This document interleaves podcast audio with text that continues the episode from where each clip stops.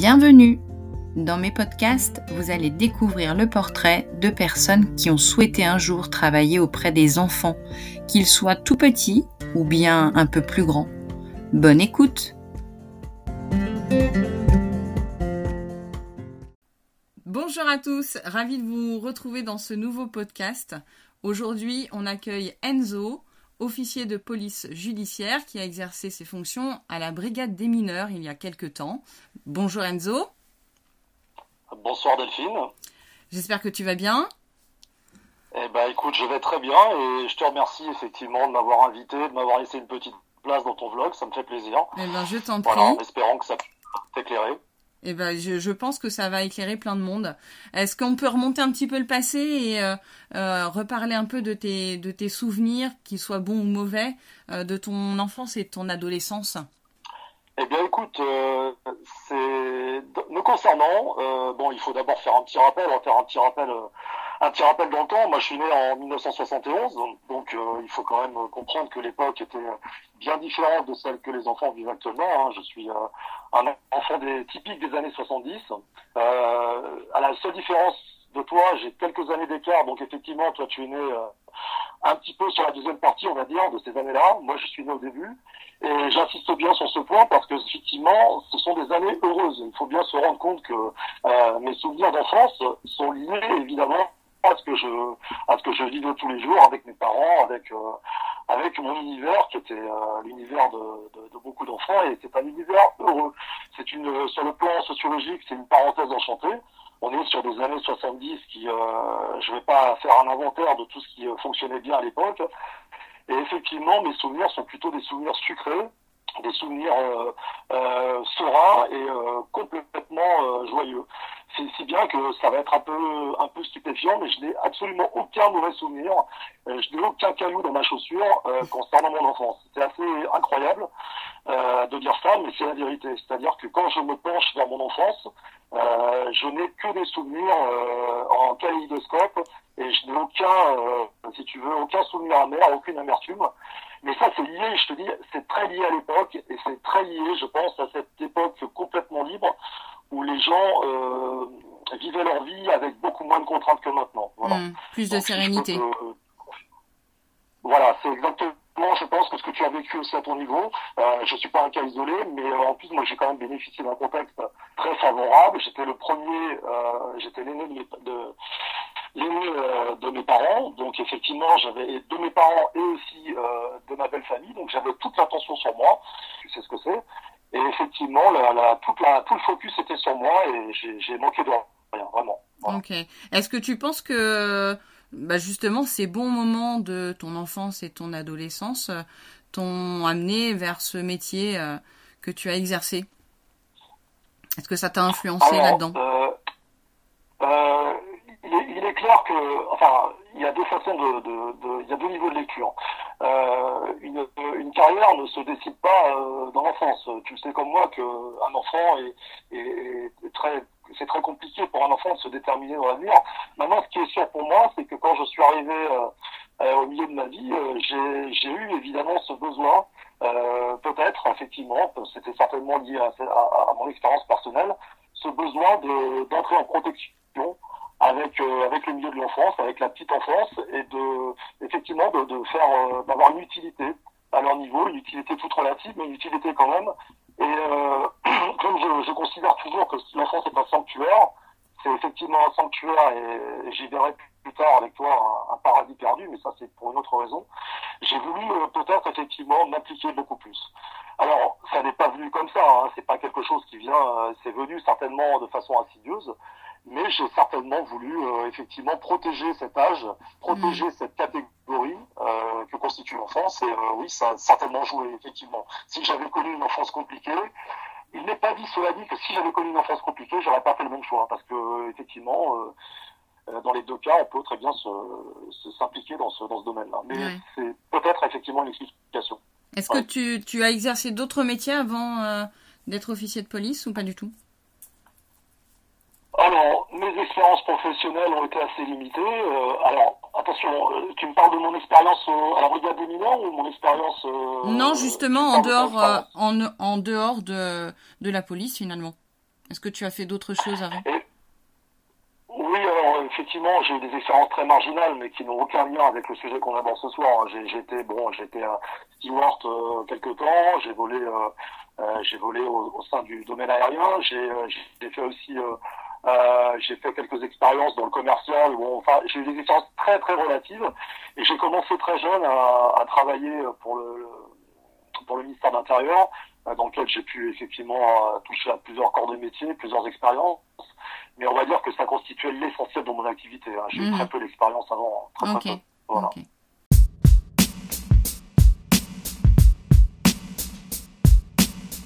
Du coup, euh, pour euh, ton, ton, choix de, de, métier, en tout cas travailler à la brigade des mineurs, c'est vraiment pour la protection de l'enfance principalement. C'est ce qui t'a motivé euh, avant tout. Alors, évidemment, il, il, est important de préciser que lorsqu'on décide d'intégrer cette brigade, la, la, la, volonté, le souhait, l'ambition première, c'est évidemment et avant tout de protéger, et c'est d'ailleurs euh, l'alpha et l'oméga de ce métier, c'est de protéger l'enfant euh, sous toutes ses formes, euh, de, avec toutes ces, euh, toutes ces agressions, toutes ces tentations, et évidemment de le mettre euh, dans un dans un état de protection absolue. Néanmoins, on se rend compte, mais ça je ne peux pas développer ici, que en exerçant ce métier dans cette brigade qui est quand même particulière. Hein. Mm. Les gens qui sont dans cette brigade, on te le diront tous, c'est très différent de, de c'est un, si, vous voulez, si tu veux, c'est un état dans l'état. C'est quelque chose de très différent du métier de policier. C'est un, un domaine extrêmement technique et en fait qui est très très complexe à mener parce qu'on travaille vraiment plus que jamais avec de l'humain. Et là, on est vraiment sur une matière Bien sûr. qui est l'humain, qui est, qui est voilà.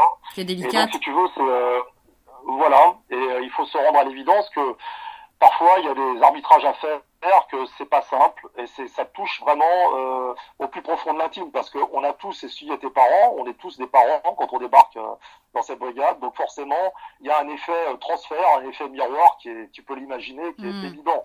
Donc ça, ça touche, c'est pas anodin. Euh, c'est une expérience dont il faut savoir sortir. Il faut, il faut essayer de faire en sorte qu'elle soit la plus courte possible. On ne peut pas durablement euh, exercer dans cette brigade. C'est pas possible. Je connais très peu de fonctionnaires qui y sont depuis des années. C'est très euh, impactant. C'est très traumatisant aussi. Donc c'est vrai qu'à l'origine, on y va pour dans ce but de protection, comme le font également euh, certaines euh, protections. Je pense notamment à, aux éducateurs de la jeunesse judiciaire. Enfin, la, la protection de la, de la, jeunesse judiciaire, donc mm -hmm. qui font partie euh, du ministère de, de, de, la Justice, qui ont à peu près les mêmes des missions à peu près similaires aux nôtres.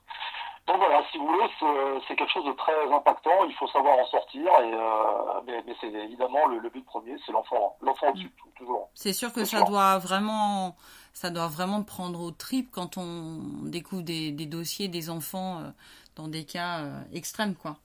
Et euh, au niveau de, des, objectifs principaux, du coup, euh, qu'est-ce que qu'est-ce que tu as pu avoir comme euh, mission première? Alors, c'est une brigade qui est une brigade donc que tu peux décliner à l'infini sur le territoire, puisque beaucoup de départements, beaucoup de régions ont une brigade des mineurs et c'est tout à fait naturel au sein de leur région. Hein, c'est une brigade qui traite. Alors au niveau des dossiers, qu'est-ce qu'on a? Et bien évidemment, euh, ces dossiers, euh, ça va de la maltraitance euh, jusqu'au problème, jusqu'aux violences intrafamiliales, ce qu'on appelle les violences intrafamiliales. C'est bien évidemment les, les, actes, on va dire, de, de, de violence sur l'enfant, les, les, problèmes. alors, il y a aussi les cas que tu imagines bien, les cas d'inceste, hein, mm. les cas de, de d'inceste au sein de au sein de la famille. Euh, tu as également des non-représentations d'enfants, tu as des on le sait notamment en cas de divorce, c'est le cas le plus le plus évident, c'est le cas que tu peux décliner à l'infini. Oui. Il y a des séparations qui se passent à peu près bien, puis il y a des séparations, si tu veux, où l'enfant constitue l'enjeu. L'enfant mmh. constitue l'enjeu du couple qui se sépare. Et lorsqu'il y a beaucoup d'enjeux, eh ben tous les coups sont permis. Et quand je le dis, c'est vraiment euh, dans la façon la plus abjecte qui soit. Euh, il y a des tentatives de manipulation, on manipule souvent l'enfant, on lui fait dire des choses euh, qui, ne qui n'existent pas. Mm. On est sur, si tu veux, des, parfois des dénonciations de délits imaginaires où la, la, la mère ou la père euh, va essayer de monter un dossier contre, contre l'autre de façon à pouvoir récupérer l'enfant. Ouais. Donc voilà le genre de situation auquel on se trouve confronté. Et il y a évidemment le cas aussi des mineurs isolés des gens, des jeunes qu'on retrouve, des enfants qu'on retrouve dans la rue, qui sont en fugue, des mineurs en fugue. Enfin, c'est tout ce qui touche à, à, à la problématique de l'enfant. Mais si Mm. tu veux, chaque groupe gère un petit peu son domaine. Mais voilà, c'est à peu près. Et quand, on dit euh, du coup brigade des mineurs, c'est mineurs au sens euh, strict du terme, c'est-à-dire que ça va vraiment jusqu'aux 18 ans euh, d'un enfant? Ouais, tout à fait. Ouais, tout à fait. C'est légalement, on va jusqu'à l'âge, euh, effectivement, l'âge de la légalité, qui, bon, euh, qui alors évidemment, il y a, il y a la légalité euh, au sens euh, connu, euh, au sens civil, qui est de 18 ans. Il y a la majorité pénale qui est un peu différente, hein, qui est, euh, qui est Oui. euh, 15-16 ans. Donc voilà. Hmm. Euh, on a, on a des, des- des niveaux de lecture qui sont différents selon les, selon les, les, les infractions. Mais effectivement, euh, ça, on a, on a eu des ados qui, euh, quand on dit enfant, euh, c'est pas tout à fait exact. On a aussi beaucoup d'ados qui sont, euh, qui sont en, décrochage, qui sont en, recherche euh, de stabilité et qu'on retrouve dans la rue, qu'on retrouve en situation très exposée, en situation très dégradée aussi. Hmm. Euh, voilà, donc beaucoup de mineurs, euh, beaucoup d'ados passent par chez nous, et au moment où ils atteignent l'âge légal, et ben on les voit plus, puisqu'évidemment ils passent euh, de l'autre côté de la barrière, et là ils se retrouvent euh, confrontés euh, à la justice euh, sur un plan complètement euh, adulte, quoi. hein. Ouais, Voilà, c'est un peu la particularité. d'accord. Quel parcours tu as suivi Ouais. du coup pour euh, arriver à la brigade des mineurs? C'est un parcours complètement classique. hein. Il n'y a pas de, il a pas, si tu veux, de test de spécificité. On intègre cette brigade suite à une demande, une demande suite à un dossier qu'on remplit, une lettre de motivation, euh, beaucoup de, beaucoup de d'envie, et aussi peut-être une prise de contact au préalable. Et euh, les choses se font comme ça. Voilà. On mais au préalable, brigade. euh, au il y a- préalable, il il y a faut pas de quand même. formation, euh, si tu veux. Il y au préalable, il n'y a pas de formation, il n'y a pas de. C'est ton parcours professionnel qui est pris en compte, c'est ton aptitude à travailler en équipe, évidemment, mhm. comme dans beaucoup de domaines.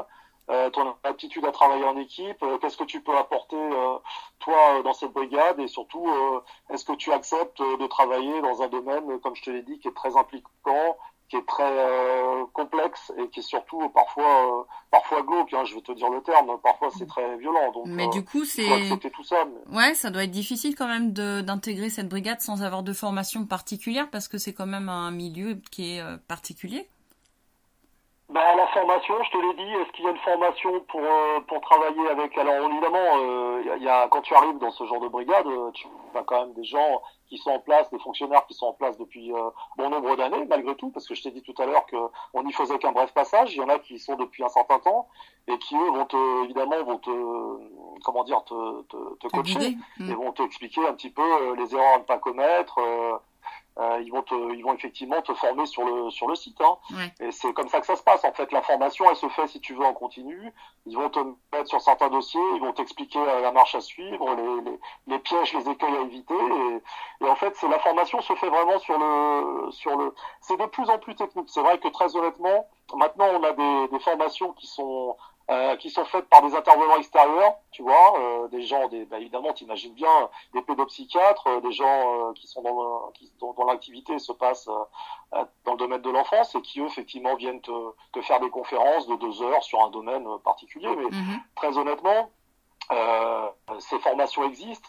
C'est pas la panacée parce que euh, les- un pédopsychiatre ne va pas travailler de la même façon que toi. Toi, tu as, tu as une exigence. euh, Tu, tu dois, fonc- tu dois, si tu veux, fonctionner avec euh, un cadre pénal, alors que c'est très différent. Mais euh, effectivement, tu as, euh, tu as ces possibilités euh, qui s'offrent à toi. Mais euh, la formation se fait en continu, on va dire. C'est une formation qui se fait en continu. Et pour toi, Voilà. ça s'est bien passé, du coup, d'être formé auprès de tes pairs? Est-ce que ça, ça a été Ouais, moi, difficile? J'ai eu la chance de travailler beaucoup la nuit. Alors effectivement, j'ai pu, j'ai pu effectivement avoir une petite équipe réduite avec des gens qui avaient le temps de l'explication, qui prenaient le temps de l'explication, le temps de la, le temps de, du débriefing et tout. C'était très intéressant. Et puis euh, suivre un peu plus euh, les, les, notamment les, les auditions, les auditions de mineurs, qui sont des auditions bien spécifiques Hmm. avec euh, avec un endroit qui leur est dédié.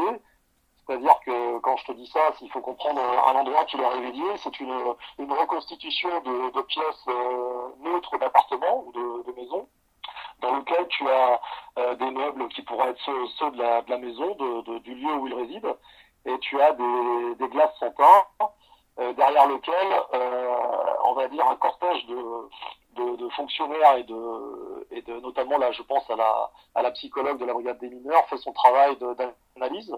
Lorsque l'enfant doit, par exemple, je vais aborder un, un, un sujet concret, lorsque l'enfant doit aborder euh, le cas de l'inceste et de l'attouchement euh, qui lui a été fait, il va verbaliser. Donc, euh, mm. on a mis à sa disposition des, des poupées, des jouets, notamment deux poupées avec un qui est de sexe féminin, un qui est de sexe masculin, de façon à, à ce qu'il puisse verbaliser sur ses poupées sans avoir le regard sur lui. Et il le fait dans un cadre apaisé, quoi, tu vois, mm. avec le, le, débriefing qui se fait derrière, derrière la glace santin. Donc ça, c'est mm. très intéressant. C'est très, très typique de ce qui se fait là-bas. Et euh, voilà, c'est un univers qui a été dédié pour les enfants, avec une salle de jeu également, dans laquelle parfois se font les confidences. Parfois, quelques confidences se font dans une salle. En fait, c'est en jouant, souvent avec eux, sous forme de jeu. Hein, c'est toujours sous forme de jeu. Il faut toujours que ce soit dans un cadre ludique. Mm. Et les, les, révélations se font. T'imagines bien qu'on peut pas auditionner un enfant comme un adulte. Hein, les choses ne sont pas de la même façon. Tu l'imagines. Est-ce que tu as rencontré euh, des grandes difficultés quand tu as démarré dans, dans cette brigade des mineurs euh, bah, Les grandes difficultés, euh, comment te dire? Quand je suis arrivé dans cette brigade des mineurs, il se trouve que le hasard était le suivant. Moi, je venais d'être d'être père, hein. je venais d'avoir mon premier enfant. Donc effectivement, ça s'est un peu télescopé. C'est-à-dire que je suis arrivé, il je pense que j'aurais approché les choses de façon très différente si je n'avais pas été père. Euh, je suis arrivé euh, donc dans cette brigade, j'étais déjà papa depuis quelques mois à peine. Hein. Et donc effectivement, euh, il a fallu gérer. c'est là où je te dis que l'effet miroir et l'effet l'effet réverb est important. Ça, il a fallu gérer certains dossiers en faisant abstraction, mm. voilà, du, de, de, mon enfant, en, en, en, me positionnant sur un plan purement professionnel, mais c'est très compliqué. Je te le dis comme ça euh, mais c'est honnêtement entre entre là je te je, je te le je te l'exprime comme ça, mais c'est très difficile évidemment de pouvoir se détacher. On a toujours on est impacté en tant que parent. Donc si tu veux, on a tout de suite accès à des dossiers euh, compliqués, des dossiers euh, qui sont euh, euh, souvent sordides. Et il faut effectivement faire abstraction, sortir de ça, garder quand même à l'esprit ben voilà que c'est un enfant, que mais c'est très compliqué. Hein. tout se chamboule un peu. Et voilà, la difficulté est là, trouver le juste, la juste distanciation et mm. trouver sa place. C'est très compliqué. C'est là où c'est vraiment difficile. Ouais, ouais j'imagine bien. Et euh, au niveau réussite, il y a, y a, eu quand même des choses, j'imagine, euh, que tu as que tu as vécu, euh, qui étaient très positives dès le départ dans l'exercice de tes ah. fonctions. Alors, euh, effectivement, sur les, on va dire, je peux pas rentrer dans certains dossiers, t'imagines bien, bien, bien sûr. Mm. Je peux pas te relater, c'est trop trop compliqué, mais on va dire que la réussite d'un dossier, ça tient à quoi? Ça tient à, plusieurs choses. ça tient, si tu veux, à, euh, un bon enseignement au départ, à un bon signalement, puisque tu sais comme moi que les enfants, eh ben, pour qu'on les qu'on s'occupe d'eux, pour qu'on les traite, qu'on les traite sur un plan judiciaire, ça commence toujours par un signalement. Mm. Donc il faut qu'il y ait un signalement qui soit fait, un signalement euh, cohérent, un signalement qui soit de qualité et surtout qui soit fait dans les temps, qui ne soit pas fait trop tard. Et ce signalement, une fois qu'il est fait, si tu as la possibilité de soustraire l'enfant ou de l'écarter de tout danger potentiel, alors quand je dis tout danger, bah, c'est quoi? C'est évidemment, euh, ça peut être... Euh, et surtout le milieu familial qui peut être délétère, hein, c'est surtout ça, parce qu'un enfant, normalement, évidemment, on est tous d'accord avec le postulat qu'un enfant dans sa famille est en sécurité. Hmm. Mais là encore, on sait bien qu'il y a, on sait bien qu'il y a énormément de cas où l'enfant est en grand danger dans sa famille, au sein même de sa famille pour des raisons que tu imagines, c'est-à-dire pour des raisons euh, d'inceste qui, qui sont des, des, des, des raisons euh, que les gens imaginent bien, mais pas, pas que. Il y a aussi des, faits de violence avérés, mm. de violence à répétition où l'enfant est en danger réel. Donc il faut le soustraire à ce, à ce danger-là. Et évidemment, quand le dossier est mené efficacement avec euh, un signalement, comme je te l'ai dit, qui se fait dans les temps, avec un parquet qui, qui te confie qui te met euh, en ordre de marche et évidemment avec euh, euh, une soustraction qui se fait rapidement, ben écoute, on a réussi le, challenge. Là, voilà, à partir de là, les choses se font bien. Maintenant, on a eu malheureusement des cas où, où et c'est malheureusement, c'est pas que des faits divers. Il y en a quelques-uns qui sont portés, qui sont portés sur un plan médiatique, mais c'est vrai que parfois c'est trop tard. L'enfant a déjà beaucoup morflé il a pris évidemment beaucoup de retard, il a beaucoup de retard mental, il y a eu beaucoup de cas effectivement où l'enfant est en retard mental, il a eu euh, énormément de lacunes. Hmm. Et là, tu te dis, bah voilà, euh, la, la, si tu veux, le timing n'était pas bon. Et bien souvent, c'est ce que j'invite d'ailleurs les gens à faire. Il faut absolument, et c'est vraiment, c'est la seule chose que je peux que je peux dire ce soir. Si je peux transmettre ça, ça sera gagné. Si les gens ont la moindre interrogation dans leur voisinage, la moindre moindre doute par rapport à un enfant qu'ils estiment, euh, si tu veux, euh, violenté, qu'ils estiment euh, délaissé, voire même euh, inadapté, enfin à tous les niveaux, il faut qu'ils fassent euh, absolument le numéro, les, il y a des numéros verts qui sont à leur disposition. Hmm. Il faut qu'ils saisissent une autorité, quelle qu'elle soit. Ça peut être euh, le milieu scolaire, ça peut être. Il faut pas être dans le euh, je vais attendre, je le ferai peut-être. Non, il faut le faire. La moindre interrogation, c'est parfois euh, du temps de gagner. Et il faut vraiment ne pas s'écouter. Il faut, euh, lorsqu'on a des éléments, bien sûr, euh, des éléments probants, Bien sûr. il faut y ouais. aller. Il faut pas s'écouter et il faut que les gens euh, arrêtent de penser que ça ne les regarde pas, que ce sont des choses qui ne, euh, voilà, dans lesquelles ils ne doivent pas faire d'intrusion. Euh, non, il faut absolument euh, l'ingérence. euh, c'est même un devoir. hein. Tous les citoyens euh, ont cette, euh, ce devoir d'inter- d'intervenir et Mm. euh, il faut pas s'écouter. Il faut le faire. Très Ouais. important.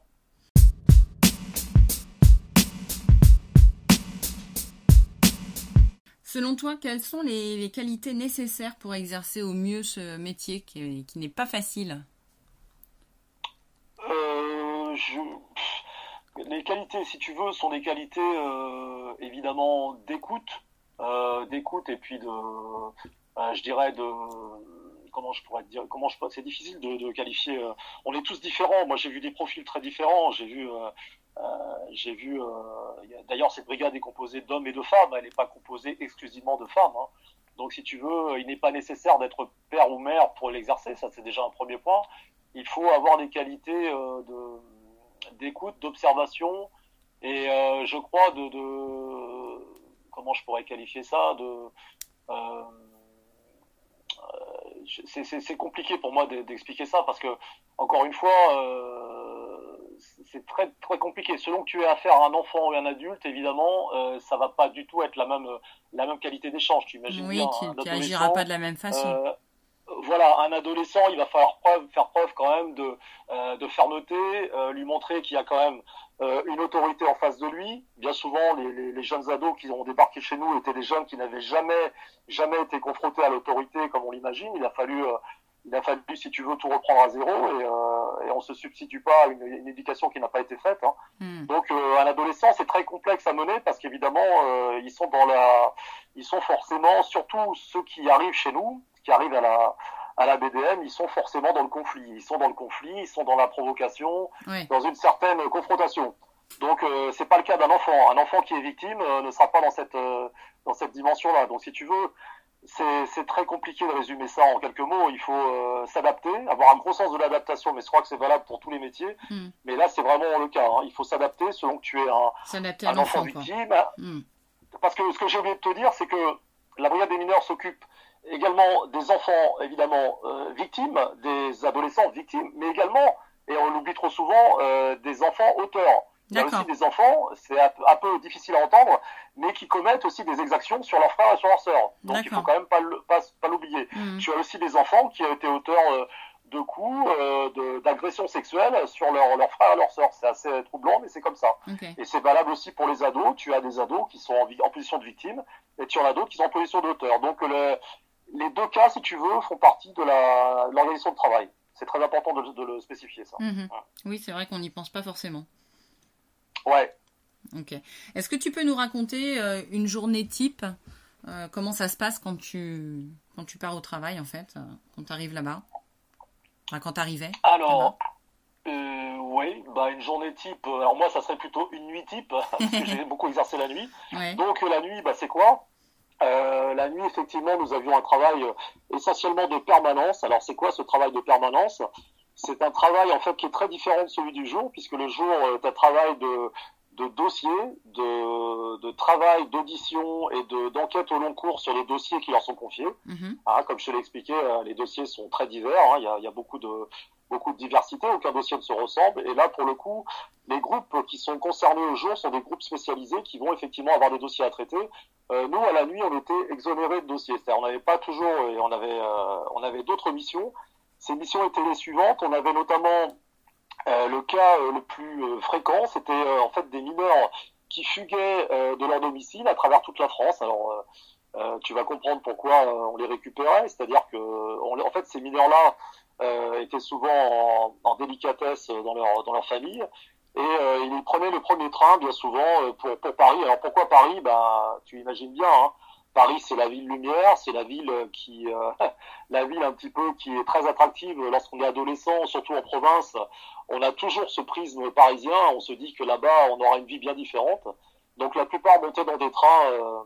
comme on attrape une diligence, ils montaient sans billet et effectivement ils se retrouvaient la plupart du temps en milieu du trajet en situation de contrôle et euh, évidemment, on ne les descendait pas du train, on les amenait à destination jusqu'à la jusqu'à Paris et on les dirigeait vers nous. C'est-à-dire qu'on se retrouvait chaque nuit, pour te donner un ordre d'idée, avec euh, 5-6 mineurs qui fuguaient. Alors ça pouvait être euh, euh de d'Alsace, de Bretagne, de partout. Et il fallait effectivement, euh, non seulement on les récupérait, on les gardait avec nous, évidemment, le temps que la famille soit avisée, parce que la famille, bien évidemment, était en, alors euh, étaient souvent en recherche, en, grande, euh, en grande détresse, en essayant de trouver leurs enfants. j'imagine. Mm.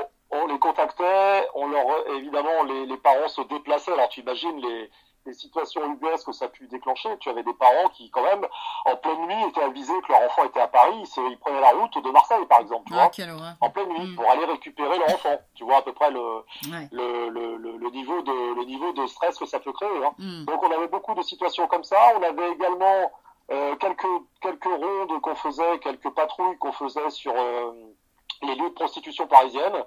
Euh, des lieux de prostitution qui sont effectivement le bois de Boulogne, le bois de Vincennes, où euh, on avait effectivement pour mission de, de traquer les, les mineurs, euh, certains mineurs euh, en, en, qui, qui n'étaient pas en fugue cette fois, mais qui étaient euh, impliqués dans un travail euh, parfois de prostitution. Ah. Donc ça, c'était un travail, si tu veux, de prise de contact. On avait des mineurs qui qui étaient qui étaient complètement impliqués dans un travail de prostitution, bien souvent évidemment euh, qui était euh, contraint et forcé de le faire. Hein. Hmm. Donc il a fallu faire des points de prostitution, ça, ça nous occupait pas mal de temps. Et enfin, dernier, euh, dernier point, on avait également des appels téléphoniques sur des situations, cette fois, qui étaient beaucoup plus euh, beaucoup plus compliquées où on avait cette fois des accidents, des accidents domestiques, c'était pas tant des accidents domestiques, mais des accidents de, notamment de, euh, je pense à des, des, des enfants qui euh, ont été défenestrés parfois sur des, ah sur des défauts de surveillance, tu vois, ils ont, ils sont passés par la fenêtre. Euh, voilà, il y a eu des cas complètement incroyables où l'enfant s'en est sorti indemne. Moi, je me rappelle notamment, bon, c'est une anecdote qui m'a beaucoup marqué, mais c'est une histoire vraie. C'est un enfant qui était, qui avait, je sais pas, il avait 3-4 ans et qui un, un soir a, a, carrément évidemment sauté par la fenêtre, tu imagines, euh, et euh, il était au troisième ou quatrième étage. Et pour te dire euh, ce qui s'est passé, bah, tu avais le, le buraliste, enfin le, la brasserie en bas, qui est une brasserie parisienne, comme tu peux en voir beaucoup, qui d'habitude le, le, patron de la brasserie refermait son rideau, et, mmh. le refermait le soir, et ce soir-là, écoute, il avait décidé, d'ailleurs, euh, quand on lui a demandé, il n'a jamais su expliquer pourquoi. Ce soir-là, il avait, il avait oublié de le faire par négligence ou peut-être que ça le, ça l'emmerdait de le faire. Donc, il avait laissé sa, sa toile de, sa toile de, brasserie ouverte et euh, ça, du coup, l'enfant a été amorti par la chute et euh, il a été réceptionné. Donc, il a roulé sur le, sur la, sur, tu sais, le, dôme de la brasserie et du coup, un, un homme qui passait là, ça ne s'invente pas, un médecin qui passait là a pu le réceptionner dans les bras, tu vois. C'est pour te dire que tu racontes ça dans un film, les gens vont te dire que c'est improbable. Les gens vont te dire que c'est tiré par les cheveux et pourtant je te jure que c'est vrai. On l'a vécu, ça c'est exactement que ça s'est passé comme ça. Donc c'est pour te dire que parfois il y a des histoires heureuses et voilà, ah l'enfant s'en est tiré à bon compte et voilà, ça c'est une histoire dont je me rappellerai tout le temps. Ah, j'imagine. Ouais, c'est la folie hein. Mm. Est-ce que ce, ce, métier il t'a amené à faire des choses euh, auxquelles tu ne t'attendais pas? euh, bah, disons que euh, j'ai toujours refusé. Alors, c'est pas que j'ai refusé, j'ai, euh, je ne souhaitais pas. lorsque j'ai commencé cette activité, je ne souhaitais pas, si tu veux, être me voir contraint de, de visionner des comment dirais-je des documents euh, vidéo mettant en scène des mineurs. C'est-à-dire que je m'étais toujours refusé hmm. euh, pour des raisons euh, que tu comprends bien. Je voulais éviter de me confronter. Alors autant il est évident qu'on est obligé de se confronter à, à certaines planches signalétiques de l'identité judiciaire où tu as notamment, euh, ce sont des, des, des, planches, si tu veux, euh, réalisées par le, le, médecin légiste, où effectivement tu as des coupes d'un enfant bon, qui est décédé. Ça, il faut t'y confronter parce que, évidemment, tu n'as pas d'autre choix que celui-là. Ça, c'est mm. clair et net. Tu peux pas te, te destituer. Ça, si tu veux, c'est pour le, le point le plus technique. Maintenant, euh, c'est vrai que c'est le visionnage dont je te parle, c'est un visionnage très particulier où tu te retrouves avec des mineurs euh, mis dans des situations, voilà. Euh, je te parle notamment de cas de pédophilie là, hein, de pédophilie avérée. Hein. Donc là, j'ai toujours refusé parce que je ne voulais pas, si tu veux, mettre ces images dans mon disque dur qui est mon cerveau. Je ne voulais pas les, les imprimer. Voilà, mm. c'est, il est clair et net que ces images-là, une fois que tu les as, c'est très difficile de s'en défaire. Et j'avais tout de suite compris le côté malaisant et surtout le côté définitif de la chose et je ne voulais pas, si tu veux, intégrer ça dans mon disque dur. Hein. Le hmm. cerveau, tu sais très bien que le cerveau est un truc qui classe énormément de choses, et une fois que c'est classé, c'est difficile de le faire sortir. Hein. Hmm. Donc euh, j'avais toujours euh, refusé ça, je m'étais confronté à beaucoup de choses, mais alors, euh, ta, question, je me souviens plus, c'est... Rappelle-moi ta question. Est-ce que, est-ce que ton métier t'a amené à faire des choses auxquelles tu ne t'attendais pas? Eh bien, écoute, oui, alors, pour un côté plus léger et plus, plus, plus marrant, euh, c'est vrai que j'ai passé euh, quand même quelques quelques moments euh, pas négligeables à, à, jouer en salle de jeu avec des enfants. déjà pour les occuper parce que bien souvent c'était des enfants en bas âge et le temps effectivement d'établir la liaison avec les parents ou avec les avec la mère il a fallu quelques heures donc je mm. me suis retrouvé à, jouer avec des avec des enfants hein, comme je l'aurais fait avec ma fille donc ça c'était un truc très marrant et je me suis retrouvé aussi à faire du dessin des coloriages des choses comme ça. Mais euh, écoute, euh, en même temps, euh, voilà, je, ça fait partie du côté sympa et du côté heureusement qu'on a ces petits moments, tu vois, ces petits, ces petits, ces petites lucarnes, ces petits moments d'éclaircie et de et d'arc-en-ciel où tu oublies à peu près tout ce que tu fais. Et, hmm. j'ai joué avec des enfants et, et c'est vrai que c'est très très voilà, c'est, je m'y attendais pas. Quand j'avoue qu'en en arrivant dans, ce, dans cette brigade, je m'attendais pas à avoir ce type de situation. Alors attention, quand je te dis que j'ai joué, j'ai pas passé non plus, euh, j'ai passé un certain nombre de temps, mais ça fait partie, si tu veux, des choses qui peuvent euh, qui peuvent t'arriver, tu vois. Euh, bon bah voilà, ça fait partie du job, il faut le faire. Hein. Il y a il y a, y a, pas de souci, je l'ai fait avec bon cœur et, et c'était assez amusant, c'était assez funny quoi. Hein, voilà. Mmh. Donc, ça c'est le bon côté, tu vois, c'est le côté que j'apporte avec moi. C'est le côté que j'embarque volontiers avec ah, moi. bah oui, c'est sûr, c'est le côté plus plus sympa, ça c'est clair. Voilà, c'est ça.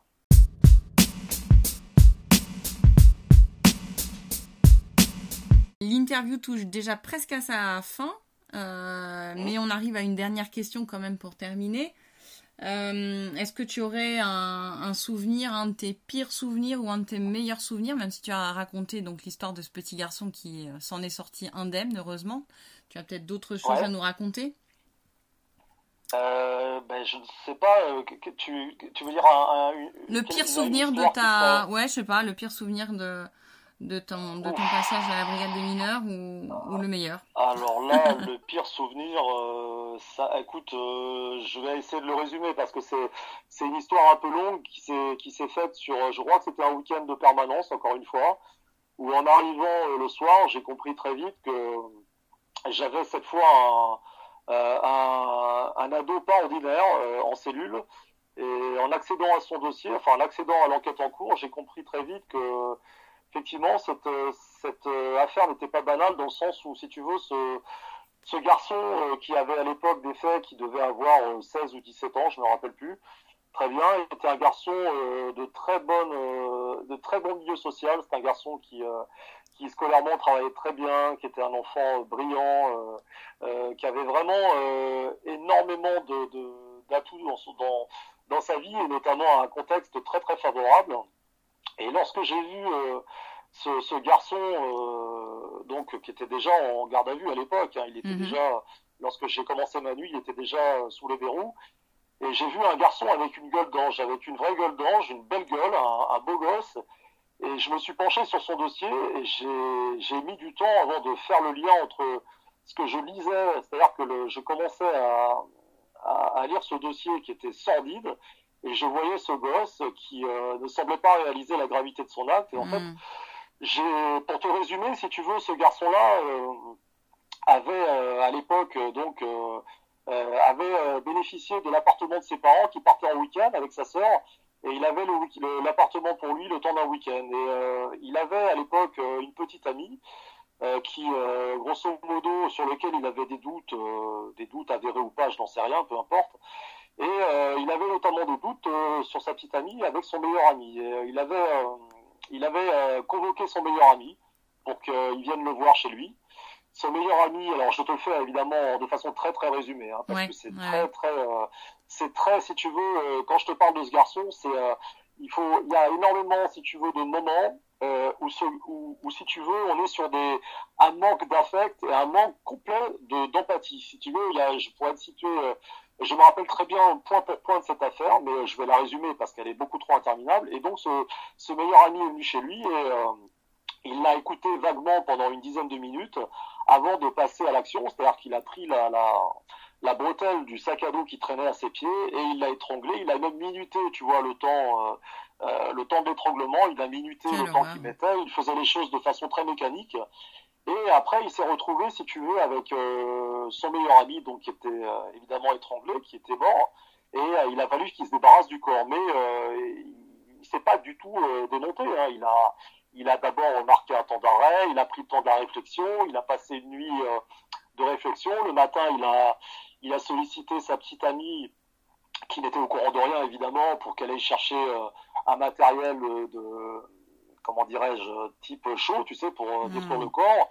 enfin, c'est tout un ensemble de choses qui a fait que pendant tout le week-end, on avait un véritable, tu sais, c'est un peu le Hannibal Lecter, comme tu imagines dans le film, tu sais, le Hannibal Lecter hein, dans le silence des, agneaux. Mhm. Et là, ce garçon-là est passé complètement à l'acte méthodiquement, mécaniquement, sans affect. il a, et quand ses parents sont rentrés, euh, il s'est pas démonté. Il leur a expliqué que voilà, que les choses étaient comme ça, qu'il ne regrettait rien et que les choses étaient ainsi. Bon, voilà, ce garçon-là, si tu veux, ça fait froid dans le dos. Hein bah, si tu veux, c'est un exemple type de déshumanisation. Hmm. Et là, tu vois, euh, là, inutile de te dire que tu ne peux rien faire. Ça t'es arrivé à un tel niveau de sauvagerie, ou de toute façon, euh, et d'ailleurs, moi, il m'avait dit la chose suivante. Il m'avait dit, je ne regrette rien. Il m'avait dit, je vais partir certainement en prison. Il dit, je ressortirai peut-être ou pas. Il dit, mais euh, de toute façon, euh, les choses sont ainsi. voilà, je. C'est terrible. Hein. Je, le garçon ne regrette rien. C'est un garçon qui avait 17 ans, qui avait l'avenir devant lui qui était promis un grand avenir parce que je te dis scolairement il était brillant, il avait des, il avait une famille euh, très aimante et euh, voilà, il a tout gâché et c'est un cas psychiatrique, mais euh, je, hmm. je peux pas te dire, c'est un cas qui m'a énormément marqué. D'ailleurs, on hein. pourrait faire certainement un volet sur cette affaire, mais comme beaucoup d'autres. Mais cette affaire-là, oui, très hmm. sordide. Elle m'a marqué. Ok. Et un, souvenir un peu plus positif, t'en as Oui, bah, bah, écoute, oui, il y a quand même des histoires qui, vraiment, se sont, se sont bien finies. Bon, euh, je me rappelle notamment euh, de cette petite fille qui, euh, qui pendant des jours, pendant quelques jours, était, était une enfant de 5 ans qui était livrée à elle-même, qui rentrait à 5 ans avec la clé autour du cou et son chien. Elle avait un grand chien qu'elle qu'elle trimballait toujours avec elle. Mm. Et en fait, elle rentrait à son domicile avec la clé autour du cou. Et au bout d'un moment, c'est ce que je te disais tout à l'heure, les, les voisins ont quand même ont avisé nos services, euh, ont, effectivement établi un signalement précis, en expliquant que ça n'était pas normal de voir cette gosse de 5 ans revenir chez elle le soir, et que la mère, on ne la voyait jamais, en fait, si tu veux. Et cette gosse nous a été amenée, alors donc à 5 ans, t'imagines la surprise de voir cette, euh, cet enfant avec son chien, on aurait dit... Euh, c'est un peu Punky, hein, Punky Brewster aussi C'était... Ouais, c'est ça, il y avait un côté Punky Brewster, exactement. Et on l'a vu débarquer avec sa son petit côté euh, vraiment ingénu et puis elle nous a expliqué ben, très tranquillement que, que sa maman elle la voyait peu et que finalement elle avait l'habitude de rentrer, de se faire un peu à manger, que sa vie était comme ça quoi. On lui a expliqué que ça n'était pas normal qu'une maman, euh, surtout à l'âge qu'elle avait, devait être là et que ça n'était pas euh, ça n'était pas normal qu'elle soit dans cette situation. Donc ben, pour le coup, t'imagines bien, il a fallu retrouver la mère. La mère était une mère extrêmement jeune extrêmement extrêmement insouciante et, et, complètement immature et elle sortait tous les soirs avec son avec ses copines elle sortait en boîte de nuit elle sortait s'amuser oh voilà elle n'avait pas compris si tu veux elle n'avait pas compris ce qu'était elle n'avait pas compris l'enjeu d'être mère et pour elle voilà tant que son enfant rentrait à la maison ça lui posait pas de problème. Hmm. Euh, donc, si tu veux, ça a été une histoire euh, qui a marqué mon esprit parce que dans un premier temps, évidemment, euh, la mère n'a pas récupéré l'enfant, on l'a,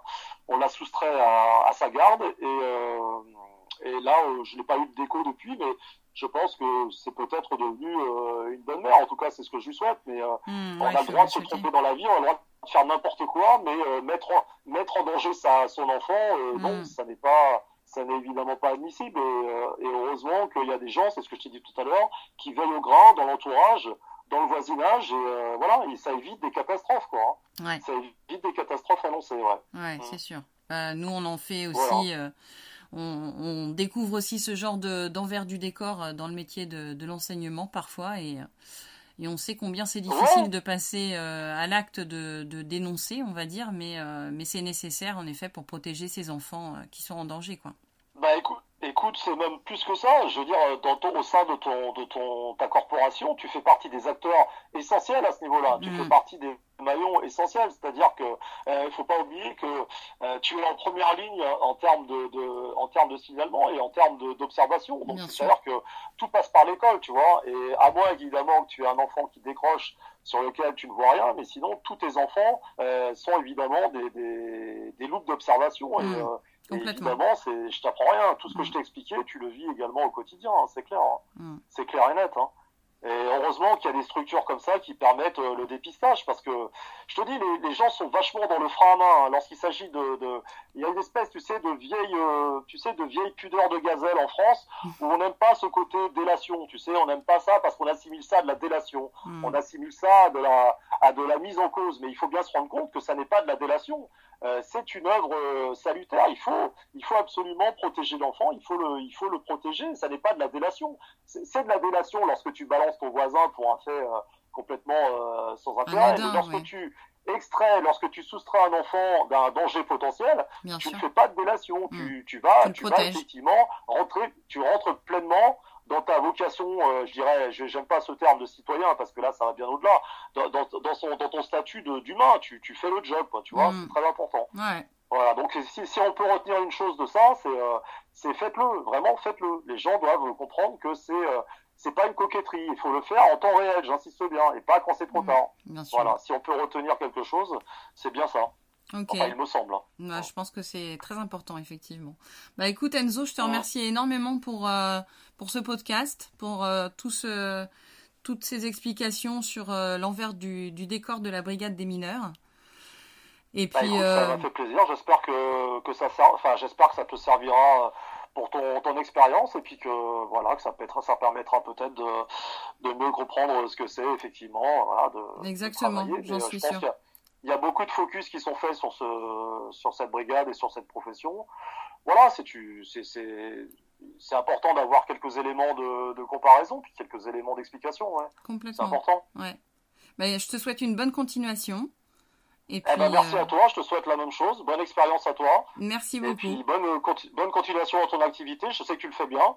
Tu le fais avec beaucoup d'implication. Eh ben, écoute, euh, c'est gentil. Je, je, suis, je suis euh, impressionné par, par ton travail et par tout ce que tu fais. C'est très, très inspirant. Et c'est beaucoup d'applications. Je sais que tu en, as beaucoup. Merci beaucoup, Enzo. Bonne fin de soirée à toi. Je t'en prie. Cet épisode est à présent terminé. S'il vous a plu, n'hésitez pas à en parler sur les réseaux autour de vous. Et retrouvez-moi prochainement pour un nouvel épisode. À bientôt!